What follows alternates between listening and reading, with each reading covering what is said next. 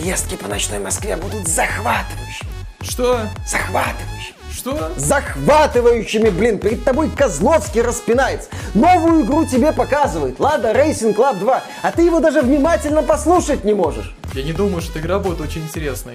Конечно, ну дождись обзора Бэткомедия на поржи, блин. А я думаю, что эта игра будет 12 из 10. Вот, понимает человек. И, Данила, вы этот нижний интернет не слушайте вообще. Говорите нормально. Спасибо большое, спасибо, продолжаем. А вы подойдите ко мне после презентации, я вас на машинке по ночной Москве покатаю. Приветствую вас, дорогие друзья. Большое спасибо, что подключились. И сегодня хочется поговорить про состояние российской игровой индустрии. Я бы даже сказал, не хочется, а стоит. Потому что 21 год, он оказался для в целом мировой игровой индустрии не слишком удачным. Мы все видим, в каком состоянии находятся игры, которые выходят от крупных издателей. Мы все видим, что это за игры. И даже если это переиздание игры 20-летней классики, даже такие гиганты, как Activision Blizzard, умудряются садиться в лужу, превращая такой проект, как Diablo 2 Resurrected в Diablo 2 Disconnected. Оглядываясь назад на 21 год, ты понимаешь, что играть-то толком было не во что. Все знаковые игры можно по пальцам, ну не знаю, одной руки пересчитать. Были игры, которые заслуживают внимания, но естественно пиар-активность вокруг них была не слишком высокая, поэтому они прошли где-то там незамеченными.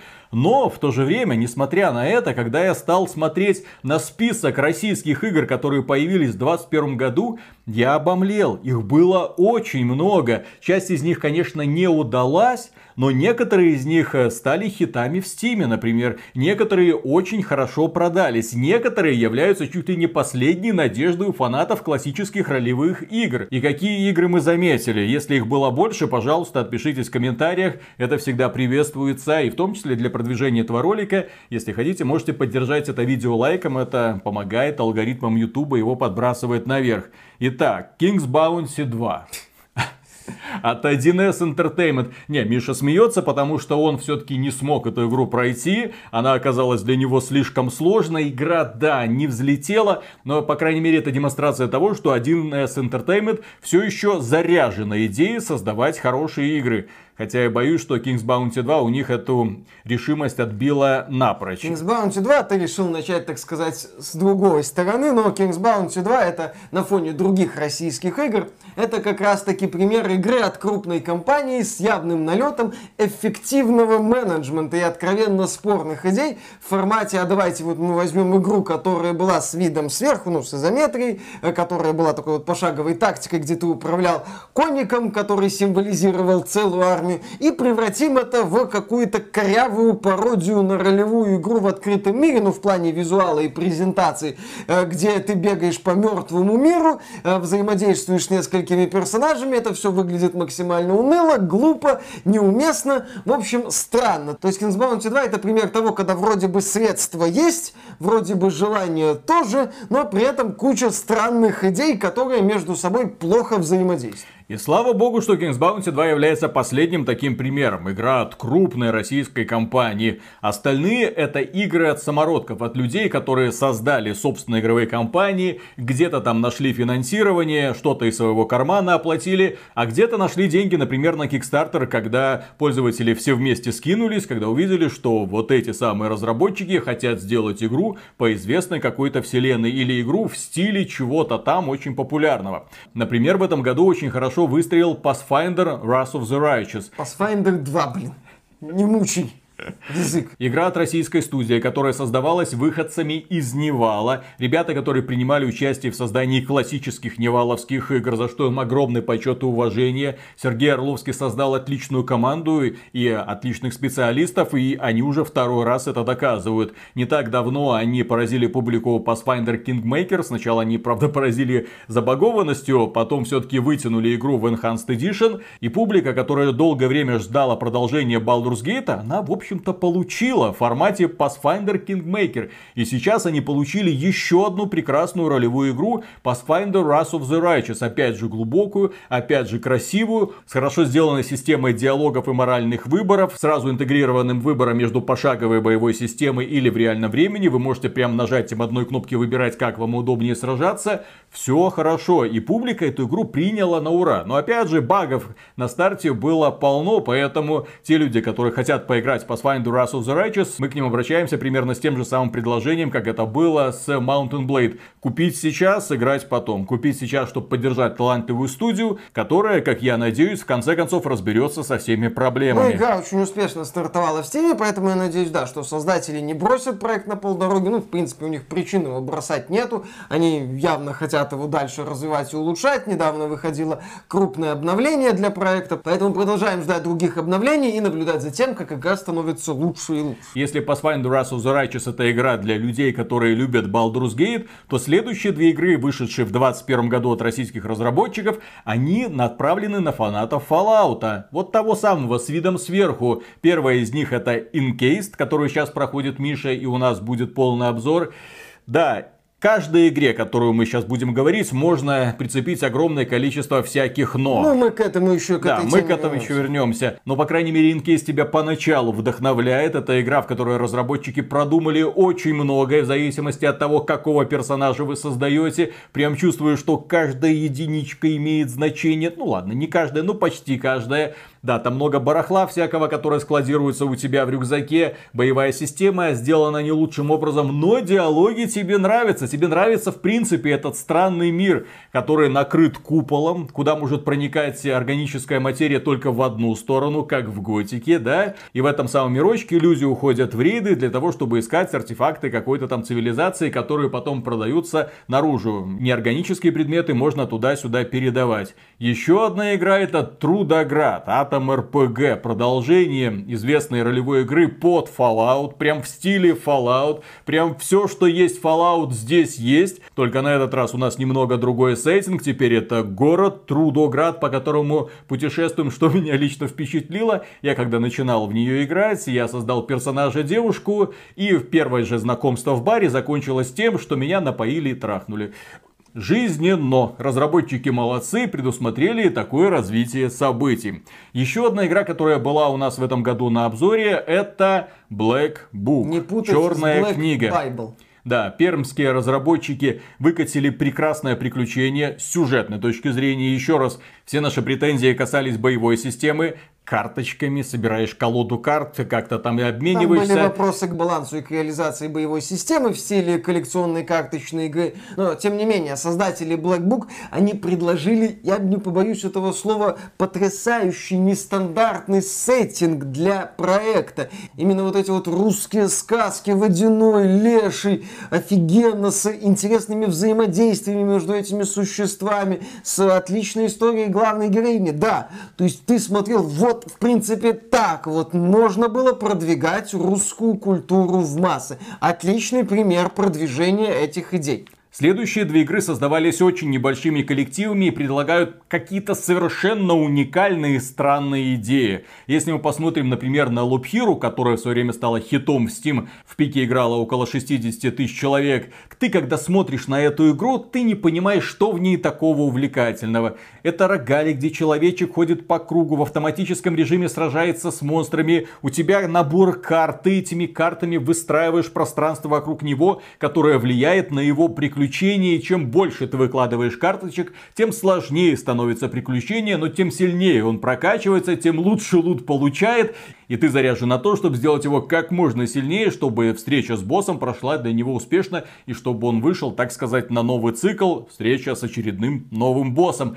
Прекрасно сделанная игра, которая не просто так заслужила признание со стороны игроков, которая не просто так стала хитом Steam. И во многом стоит поблагодарить, конечно же, издателей из Devolver Digital, которые взялись за этот странноватый продукт, который выглядел настолько странно, что я пока сам не попробовал, я так и не понял, что в ней вообще происходит. А потом один раз, второй раз и увлекся. Карточный рогалик совершенно уникальной концепцией, где вы такое найдете. Плюс разработчики, они активно этот проект совершенствовали и совершенствуют. Он обрастает постепенно новыми возможностями. Еще одна игра, которая создавалась, по-моему, вообще одним человеком, которая тоже стала, ну, не прям не супер хитом Стима, но тем не менее у нас на стримах постоянно люди вспоминали, поиграйте в Хайфлит, вы уже поиграли в Хайфлит, вы уже видели Хайфлит. Хайфлит. Я видел Хейфлит, мне страшно. Ну, Миша просто не любит такие концептуальные игры, а Хайфлит внезапно, когда ты начинаешь в ней разбираться, это оказывается что-то типа стратегии, строительства кораблей, сражений этих самых кораблей. И все это совершенно уникальной такой крутой презентации. Графика очень простая, но художественный вкус автора настолько классный, что он умудряется вот как-то вот, вот эти все пиксели превратить в картину, в принципе, сурового противостояния на далекой-далекой планете.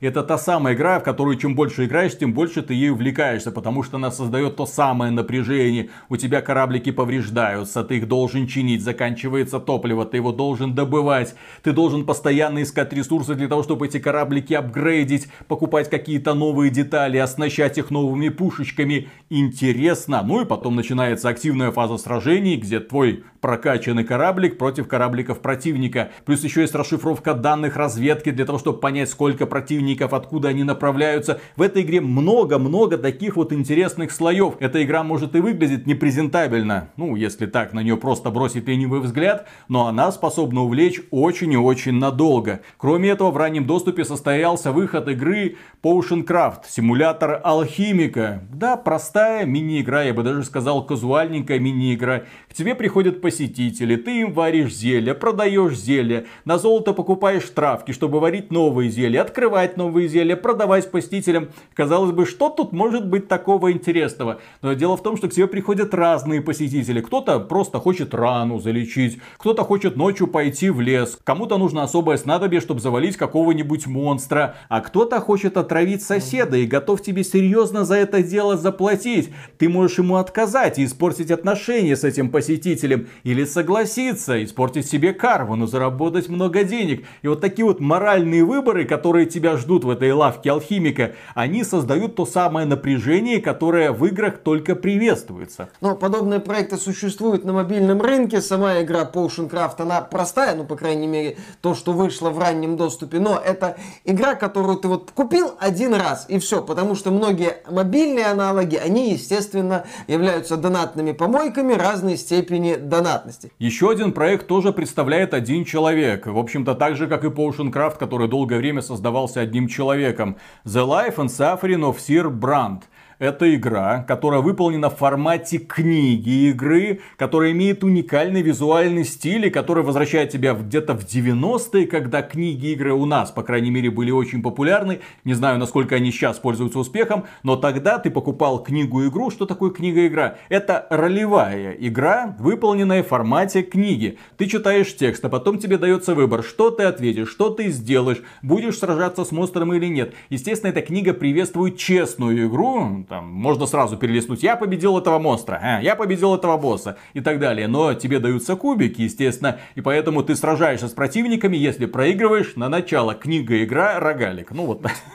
И после смерти ты возвращаешься к самому началу. Это было чертовски увлекательно, и эту игру тоже люди очень хвалят. Понятно, что она не стала суперхитом, но тем не менее свою аудиторию она тоже завоевала. Кроме этого, компания Алавар, которая известна в основном своими гиперказуальными супериграми типа Веселая ферма. Суперигры, потому что они сверхпопулярны, гиперказуальны, потому что в них может играть совершенно спокойно любой человек, даже который к играм никогда в жизни не Ну, притрагивался. собственно, на таких людей эти проекты и рассчитаны. Да, и они выпустили в этом году совсем недавно Metroidvania They Always Run. И внезапно ты смотришь на это и думаешь, хм, Metroid Dread, берегись. Да, да, да, да, Не-не-не, мы эту игру еще не оценивали, для того, чтобы ее советовать, рекомендовать. Но, тем не менее, по ролику презентационному возникает желание в нее поиграть. Кроме этого, русские разработчики из Gaijin Entertainment в этом году выпустили наш ответ. Battlefield 5. Опять Берегись. наши ответы, Enlisted который. Enlisted, У да. вроде проблемы с монетизацией. Вы-. Нет, ну, никаких проблем. Ну, в Просто смысле, это... Проблем никаких. Нет, то, что я имею в виду, да, что с монетизацией там все великолепно. Туин, все хорошо, все как надо, но война с человеческим лицом, мужики против мужиков, Советы против немцев, союзники против немцев, союзники... Нет, союзники против советов там, по-моему, нет, но тем не менее интересная концепция, когда ты можешь... Нищеброды против китов, нищеброды против дельфинов, дельфины против китов, киты против килек. Кто задонатил, кто не задонатил. Очень веселое противостояние. И вот так мы подходим к гиганту российского игрового рынка, который зарабатывает сумасшедшие деньги, который ворочает миллионами долларов, десятками миллионов долларов, и который отчитывается доходов в квартал, ну там 10 миллиардов рублей, короче, заработали. Кто это? Кто это? Ну, естественно, это Mail.ru, MyGames имеется в виду, которая в 2021 году, ну, не выпустила ничего сверхординарного. Но, благо, у нее есть прекрасные игры-доилки, которые развиваются долгие годы и которые демонстрируют отличные показатели. Такие игры, как War Robots, Warface, Hustle Castle, Rush Royale, Grand Hotel Mania демонстрируют отличные показатели. Они собирают сотни миллионов рублей с пользователей. Ой-ой-ой, да-да-да, сейчас поднимутся люди, которые будут в очередной раз рассказывать, в эти игры можно играть и не донатить. Друзья, если в игры не нужно донатить, то откуда компания Mail.ru зарабатывает такие деньги? Эти игры специально настроены таким образом, чтобы понемногу, по чуть-чуть у огромной аудитории вот так вот по ниточке, по ниточке, хоп, и кафтанчик себе шили. Или и найти, на майбах сели. Да, или найти человека и людей, которые готовы много денег в игру вливать и, соответственно, их активно доить. Таких людей, собственно, дельфинами и китами называют, которые много денег вваливают в донатные помойки. Таким образом, несложно заметить современное состояние российской игровой индустрии. С одной стороны, у нас есть AAA-сектор. Ну, Нет, это не я бы, я бы его, конечно, так не называл, но это именно та компания, которая ворочает огромными деньгами, у которой есть ресурсы на создание чего угодно. Если компания MyGames, ну, Mail.ru в смысле, захочет, щелкнет пальцем и скажет, хочу свой киберпанк, пожалуйста, у нее есть ресурсы для создания. Хочу свой Ведьмак, пожалуйста. Хочу свой Battlefield, не вопрос. Специалистов в России огромное количество. Причем специалистов, которые принимали участие в создании западных крупнобюджетных игр, потому что многие люди работают на аутсорс прямо из дома. Поэтому компания могла бы, но, как говорится, зачем? Если и так неплохо кормят. Они делают инвестиции, очень мудрые инвестиции. Они вкладываются в создателей гиперказуальных мобильных игр, в создателей условно-бесплатных донатных помоек. Ну, Недавно они заключили соглашение со студией Farm 51. И теперь игра Третья мировая война. Это, ну, так сказать, наверное, ну, российская, российско-польская игра. Они ее в 22 году собираются перезапустить, перевести на условно-бесплатные рельсы и, естественно, монетизировать монетизировать. Кстати, если хотите, у вас есть деньги, много денег, очень много денег, то вы можете купить президентский набор для игры Третья мировая война. Он стоит каких-то 370 миллионов рублей. Ну, в общем, не очень много. Разве это деньги для настоящего любителя военных шутеров от Mail.ru? Да, когда мы вот перечисляем игры от российских разработчиков, которые вышли в этом году, вспоминаем, естественно, о гиганте российской игровой индустрии, то мы наблюдаем по сути, э, в целом игровую индустрию только в миниатюре.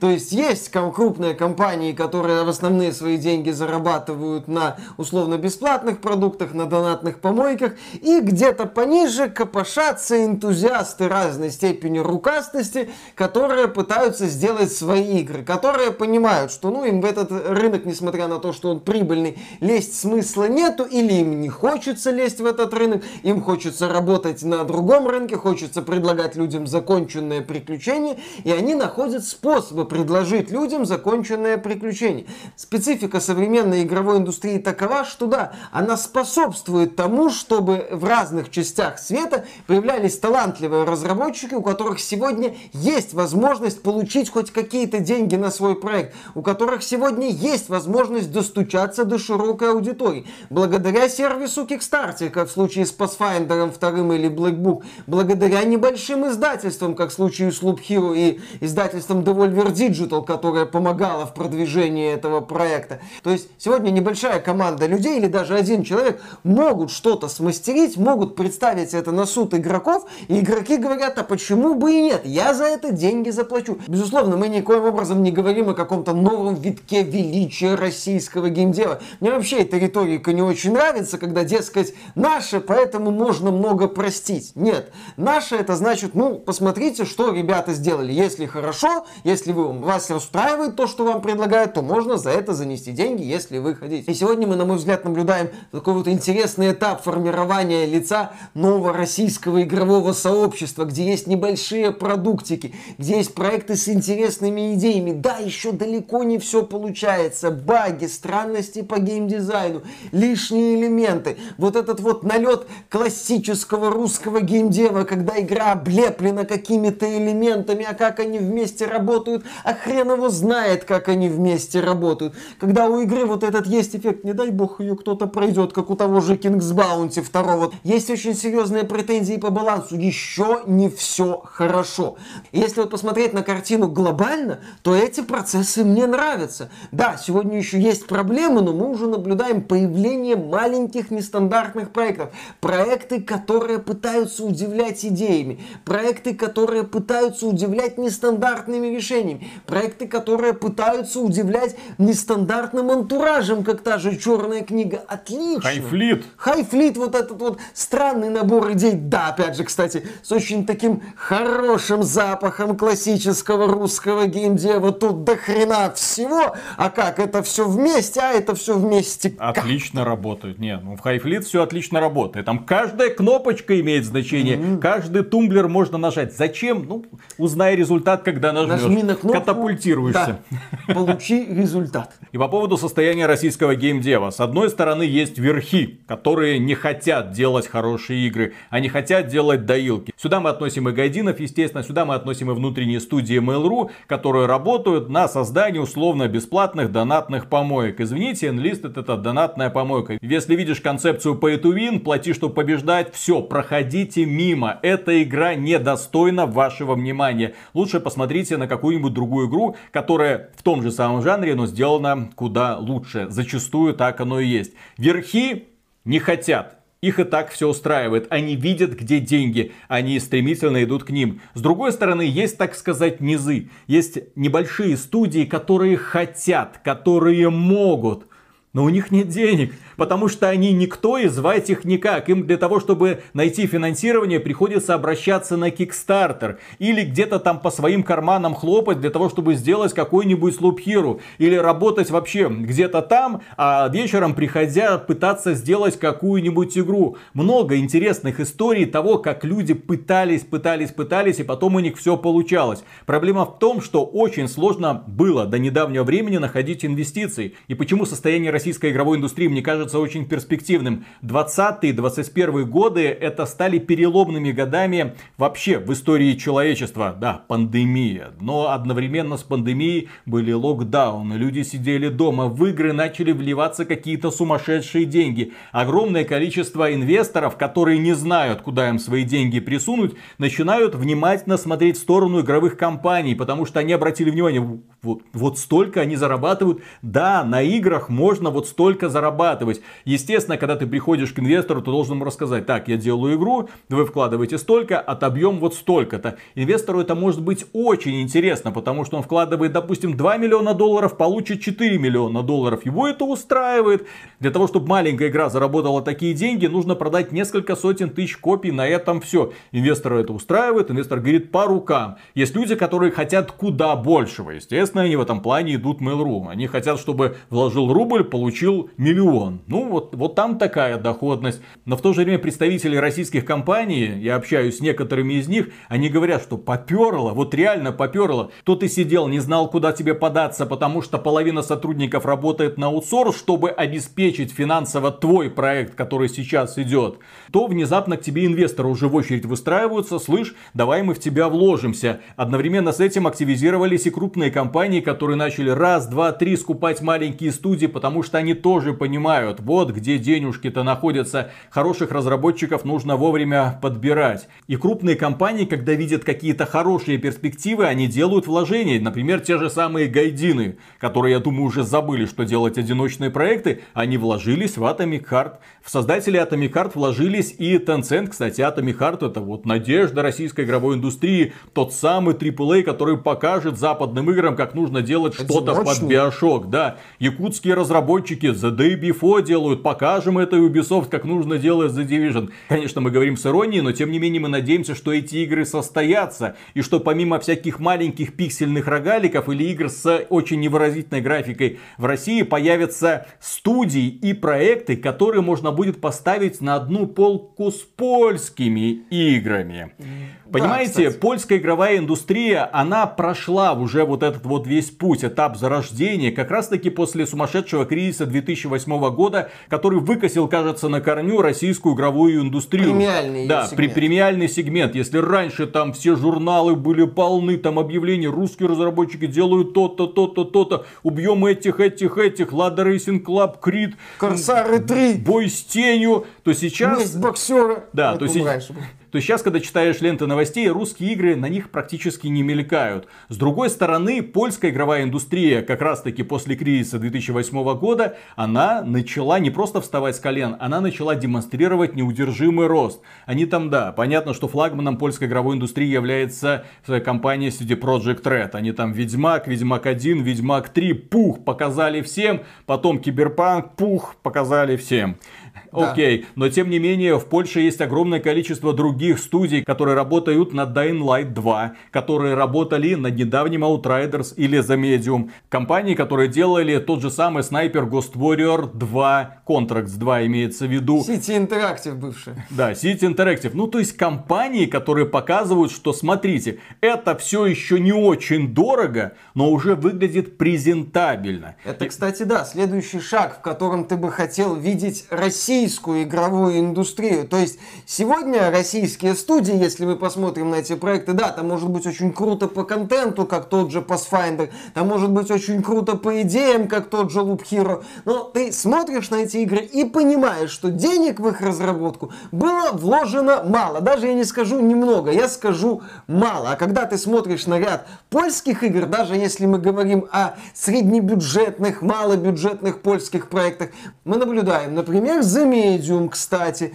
мы наблюдаем Outriders, но это уже более дорогой проект от крупного издательства. Но ты понимаешь, что да, вот в рамках этой индустрии подобные проекты возможны. Мы наблюдаем тот же Shadow Warrior 3 от Flying Wild Hawk, это Да. что же поляки. То есть, если мы сейчас, кстати, посмотрим на сегмент вот AA игр, игр категории Б, ну таких вот продуктиков, которые не претендуют на многомиллионные продажи вчера, ну за пределами Dying Light, второго и проектов, а некоторых от CD Projekt Red, но вот если мы посмотрим на польскую игровую индустрию, да, мы увидим очень много таких вот проектов, крепеньких, ну разной степени крепости, но тем не менее мы увидим игры, которые уже выходят на следующий шаг. Опять же, у польской игровой индустрии сегодня хватает проблем. Не зря мы стебемся над польским геймдевом снова и снова, когда выходит игра от польской студии, там, ну, баги, ну, оптимизация, ну, недоделано. Но немало игр вот именно этот шаг вперед сделали. От совсем уж недорогих до уже вполне себе презентабельных. Недавно я читал отчет за 2021 год о состоянии польской игровой индустрии, и там показатели просто ошеломляют. Во-первых, благодаря Киберпанку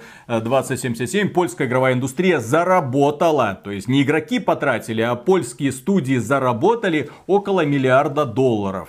Просто вот, ну понятно, что большая часть из них это все-таки продажи Киберпанка, а как состоялись продажи Киберпанка мы все прекрасно знаем. Но какие цифры меня удивили? 470 игровых компаний, здесь имеется в виду и издатели, и разработчики. Разработка игр занимается 12 тысяч человек, больше 12 тысяч человек. Больше 50 игровых компаний, в которые работает больше 40 человек. То есть это крупненькие такие студии, которые работают над крупноватыми проектиками. В этом отчете также упоминается, что в топ-200 игр в Стиме, которые люди больше всего ждут, 38 игр это из Польши, 35 из США и 8 Всего-навсего 8 игр из России. Польская игровая индустрия каждый год демонстрирует колоссальный рост. Каждый год привлекает огромные инвестиции. И в том числе они привлекают специалистов из ближнего зарубежья. В том числе из Беларуси, Украины и России. Почему нет? Люди видят, что там можно на этом деле зарабатывать, что там можно принять участие в создании проекта мечты. А здесь куда я пойду? Со своими знаниями делать очередную мобильную дрочильню? Но это несколько не соотносится с теми желаниями, которые у меня есть.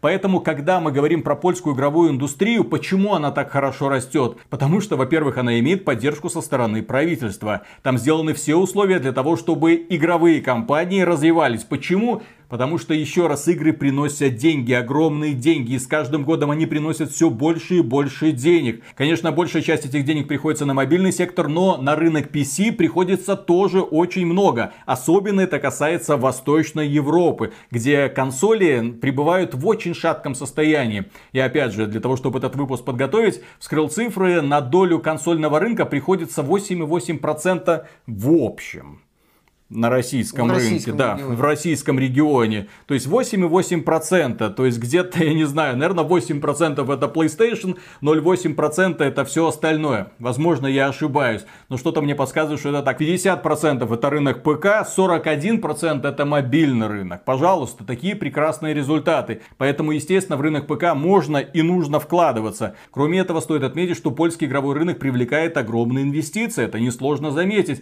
Компании легко находят финансирование финансирования компании легко вливаются в организации типа Embracer Group или там попадают под крылышко какой-нибудь Square Enix, как это было с Outriders, для того, чтобы делать хорошие игры, которые потом, естественно, будут входить в золотой фонд польской игровой индустрии. Ну, Почему? Outriders вряд ли попадет Ну, в золотой фонд польской игровой индустрии. Ну да, здесь мысль о том, что польская игровая индустрия это уже не такой вот лягушатник с кикстартерными играми, с играми формата. Ну посмотрите, вот мы смогли, неважно, что наша игра напоминает оживший ковер на стене, там интересная механика. То есть они уже делают шаги вперед, ну точнее они уже сделали шаги вперед. Они уже находятся вот на этом уровне, когда стабильно производят проекты крупные и проекты, которые красиво выглядят. Еще раз повторю, далеко не все получается, но вот на этом уровне они работают и работают неплохо. Да, что важно отметить, польское правительство все сделало для того, чтобы эти студии зарождались в Польше и оставались в Польше, чтобы компании не убегали, чтобы они не регистрировались в офшорной зоне, чтобы они в принципе создавались конкретно в Польше и естественно приносили деньги в Польше. Все было сделано для этого. В то время, если мы посмотрим на российский игровой рынок, огромное количество компаний или ищут иностранного издателя, или регистрируются где-то там. Как, например, современный Невал, который кипрская компания. Так же, как и Wargaming, который кипрская компания. Почему так происходит? Потому что государство не создает условия. Владельцу этой компании выгоднее становиться резидентом другого государства, чем продолжать активный бизнес здесь. Естественно, деньги со всех транзакций уходят куда? Правильно на Кипр, а вам что остается? Ничего. Только налоги с местного офиса. На этом, в общем-то, все. И поэтому я очень рад, когда я готовил этот материал, я наконец-то от 21 года нашел новость, что в правительстве всерьез задумались о будущем российской игровой индустрии. Елки-палки, так это только 21 год. Для того, чтобы компании создавались в России и оставались в России. Для того, чтобы игры, которые создавались в России, были конкурентоспособными на мировом рынке. Почему это важно? Потому что до недавнего времени было невыгодно даже рекламные кампании проводить за рубежом. Потому что ты платил дикий НДС, ты на 20% платил больше, чем нужно было. Ты, естественно, рекламируешься на иностранных площадках и платишь при этом на 20% больше, чем сами иностранцы. Естественно, эти рекламные кампании часто заканчиваются ничем, потому что ты вложил столько, заработал столько же, а ну его нафиг. Естественно, игровым компаниям нужны поблажки в плане налогообложения. Естественно, игровым компаниям нужна поддержка со стороны государства. Блин, фонд кино есть, а фонда игр до сих пор нет. Ну, про это мы, конечно, еще поговорим. Но в новости от 29 июня 2021 года Я читаю следующее. Власти решили помогать разработчикам игр. В правительстве наметили шаги по поддержке разработчиков компьютерных игр. И в первую очередь вычет НДС за рекламу на иностранных рынках. Почему это важно, я уже обрисовал. Следующее предложение, которое сейчас рассматривается. Внесение изменений в налоговый кодекс, предусматривающее установление налоговых льгот для российских компаний и производителей видеоигр и для инвесторов в том числе осуществляющих вложения в игровые проекты, компьютерные, мобильные и онлайн-игры. В результате должен быть создан режим наибольшего благоприятствования для производства и распространения отечественных видеоигр и видеоконтента. Про это только задумались в 2021 году, пока это только рассматривается. Понятно, что это произойдет еще не скоро, Если как обычно, да. Если произойдет, но по крайней мере я вижу, что какие-то шаги в этом направлении уже делаются. Ну и третий пункт создание фонда поддержки и разработки игровых проектов. Фонд будет поддерживать разработки игровых проектов, компьютерные, мобильные и онлайн-игры, популяризирующие русскую культуру и историю. Аналогом может быть фонд кино и так далее по тесту. Да. И вот к третьему пункту у нас вопросы. Там не то чтобы к третьему пункту вопросы. Здесь, если говорить о пути развития российской игровой индустрии, какой, на наш взгляд, самый благоприятный, самый правильный путь? Это, безусловно, льготы, поблажки, привлечение инвестиций. Ну, то чтобы у разработчиков, у компаний были разные возможности по привлечению денег с одной стороны и удобные условия для работы с другой. Пример польской игровой индустрии, вот мы приводили. Там же огромное количество студий и компаний. Понятное дело, что далеко не все они делают одиночные сюжетные игры. Многие из них занимаются мобилками, многие из них занимаются донатными помойками. От этого никуда не деться. Но если студия, если разработчик хочет заняться сюжетной игрой, у него есть вполне себе вменяемые варианты, а не именно что выворачивать все карманы или не ползти на Kickstarter в надежде собрать там ну 1100 долларов, если повезет. То есть есть варианты. Такая система способствует тому, что появляются разные команды, которые будут работать и в сегменте одиночных игр, недорогих или сравнительно дорогих. То есть у нас будет не только Atomic Heart вот на горизонте в формате такого единственного маяка, что ну, Единственного. ну, выйдет, В том-то и дело, что единственного. Опять же, единственный маяк от какой-то странной студии, которая до этого толком ничего не делала, которая анонсировала игру когда? В 19 году. В 19 году уже выход Да, да, да, с заявлениями, что мы выйдем в конце, которая, очевидно, через вот эти супер красивые ролики пыталась проект продать инвесторам, но Продали. вроде как продали, вроде как там работы идут, уже, уже надежда есть на что-то вменяемое, посмотрим. Но опять же, это вот через такую вот пень-колоду, через такие вот какие-то обходные пути, странные решения, должна быть система попроще и льготы, и упрощение многих вещей, это действительно правильный путь. Фонд игр, к сожалению, если будет сделан явный акцент именно вот на эту составляющую, то есть есть деньги, деньги дадут. С одной стороны, как мы уже говорили, деньги будут давать, естественно, уважаемым людям, а уважаемые люди это Mail.ru, а уважаемые люди известно, чем занимаются в основном. Да, там Mail.ru возможно, как сейчас у крупных издателей это модно выпускать одну-две одиночных игры в год, чтобы показать, посмотрите, мы хорошие. Кстати, что там по FIFA, что там по Call of Duty, что там у нас по GTA Online. Ну, Мы хорошие, вот вам одна игра в год, э, пожалуйста, вот мы ее на выставку привезли, показали, сейчас будем э, серьезными делами заниматься. То есть, ладно, даже если это будет так, это все равно, на мой взгляд, спорное решение. Помимо того, что деньги с высокой вероятностью будут уходить на донатные помойки, может повториться ситуация, которая была в начале нулевых, когда в российской игровой индустрии было много шальных денег, когда зарабатывать на этом было несложно, и когда все это закончилось всякими Лада Racing Club и прочими боями с тенью, потому что у этих игр были издатели, издатели издавали эти проекты, они на них как-то зарабатывали, российская игровая пресса спокойно об этом писала, рассказывая, но в принципе нормально, свое-то, свое хорошо, глаза немного слезятся, но в целом все замечательно. То есть вот такая риторика была. И вся вот эта вот система, она вот где-то в своей реальности варилась. Посмотрите, мы там клауд будем убивать, посмотрите, мы вот это будем делать, посмотрите, мы сейчас поднатужимся. Это все существовало в очень определенном сегменте. На Запад особо не пробивалось, поэтому, когда бабахнул кризис восьмого года, выяснилось, что на других рынках российские продукты особо не востребованы, поэтому отлично, делаем донатные помойки. Все, а какие у нас еще варианты, извините. Мобильные донатные Ага, помойки да. в первую очередь. Не, кстати, российские разработчики на мобильном рынке себя тоже очень хорошо чувствуют. Мы их в этот список, извините, не включали, потому что мы конкретно про рынок PC сейчас говорим и конкретно это обсуждаем. Сейчас мы видим очень большой разрыв между людьми, которые создают маленькие студии, маленькие хитовые игры, и крупными компаниями, которые не хотят рисковать и вкладываться в какие-то э, крупнобюджетные проекты. В России очень не хватает золотой середины. Вот проектов уровня Atomic Heart, чтобы это был не один проект, на ближайшие десятилетия, чтобы их было много, чтобы российская игровая индустрия приблизилась к польской, когда есть огромное количество студий, которые занимаются и создают игры, которые постоянно, регулярно выходят. В этом году тоже вышло огромное количество польских игр. Часть из них были хороши, часть не очень. Но тем не менее, ты смотришь на проект The Medium и понимаешь, в России его сделать некому. Потому что те, кто могут, у них нет денег. Те, кто может эти деньги дать, не хотят в это дело пока вкладываться. Поэтому ситуация, которая сейчас складывается на российском рынке, особенно если все эти предложения в итоге вступят в силу, мне очень нравится. По крайней мере, начинается уже движение. И главная задача государства, на мой взгляд, это не мешать, не пытаться этим управлять, а обеспечить условия. И если налоговые льготы будут, это прекрасно. Налоговые льготы для инвесторов в игры, это вообще восхитительно. Если наконец-то уберут НДС на рекламу российских игр, это еще один потрясающий подарок. А фонд игр...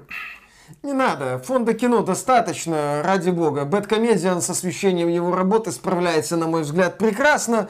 Э, В принципе, если какой-то игровой Бэткомедиан появится, а чё бы и нет, елы На самом деле, да, не надо, я поддержу Виталика. Да, и несмотря на то, что у российских разработчиков далеко не все получается, 2001 год стал хорошим индикатором того, что в России есть люди, есть команды, готовые работать вот в этом вот сегменте приключений разных там, которые под механику, под сюжет, но они готовы работать. Они могут давать результат за небольшие деньги. Я повторюсь, не все получается, но не все сразу. Если вот этот процесс будет дальше аккуратно развиваться, дальше идти вперед за счет изменения в налогообложении, за счет создания условий, за счет привлечения денег, если все-таки круг гиганты российской игровой индустрии, да, пусть хотя бы как западные гиганты начнут делать по паре имиджевых проектов или вкладывать деньги в имиджевые проекты. Это тоже хорошо, это лучше, чем ничего. И вот если этот процесс будет дальше аккуратно идти, то в принципе, да, в этот раз у российского геймдева есть шансы развиваться, а не скатиться в очередную Лада Racing Club бой с тенью и убийцу всея западной игровой индустрии.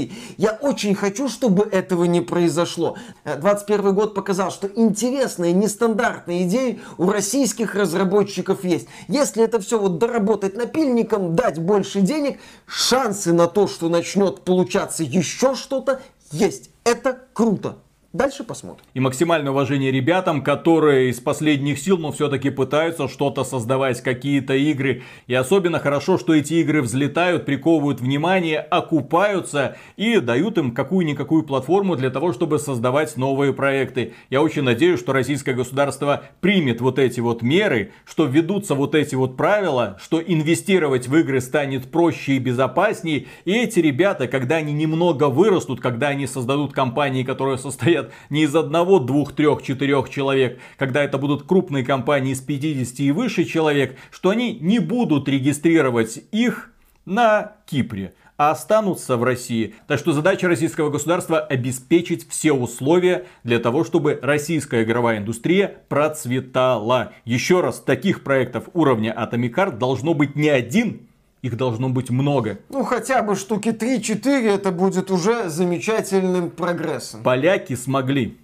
Да, поляки, смотри, а современная игровая индустрия мировая, она предоставляет все возможности для того, чтобы эти продукты сегодня и продвигать на мировой рынок, и продавать на мировом рынке, и делать так, чтобы эти продукты привлекали аудиторию по всему миру, что, собственно, польская игровая индустрия и доказывает. Неплохо было бы, да, чтобы российская игровая индустрия к этому уровню подтягивалась. Будет замечательно. Так что, дорогие друзья, на этом все. Поддержите этот ролик лайком, если хотите, чтобы его увидело как можно больше людей. Алгоритмы Ютуба это любят. Подписывайтесь на канал, подписывайтесь на нас в социальных сервисах, заходите к нам на сайт ради игровых новостей. Если вы хотите поддержать проекта XBT Games, добро пожаловать к нам на Patreon или ВКонтакт. Мы за финансовую поддержку всегда говорим огромнейшее спасибо и дальше продолжаем работать. Чем больше лайков, тем больше вероятность того, что мы скоро сделаем ролик по падению компании Nival. Ага, пока. Ну что, готов к новому витку величия русского геймдева? Не, ну теперь-то я готов. Ну что, пора, пора, я думаю, убивать Doom Eternal. Вот, Крид же Doom 3 убил. Какой проект от российских разработчиков станет убийцей Doom Eternal?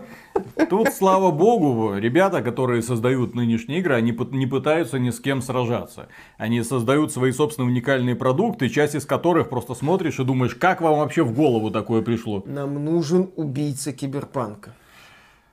От Mail.ru. От Mail.ru. А, с мощной рекламной кампанией на государственных телеканалах. Это будет восхитительно. Извиняться даже не, не придется. Я считаю это прекрасно. Библейская история. Да, вообще замечательно. Вот эксперимент, очевидно, неудачный. Но вы, вы, кстати, поддержите разработчиков, иначе в следующий раз не профи- фонд игр не профинансирует эту великую Прикинь, разработку. выходит Козловский на Кри. Ты захватываешь, ты захватываешь, и ты все захватываешь.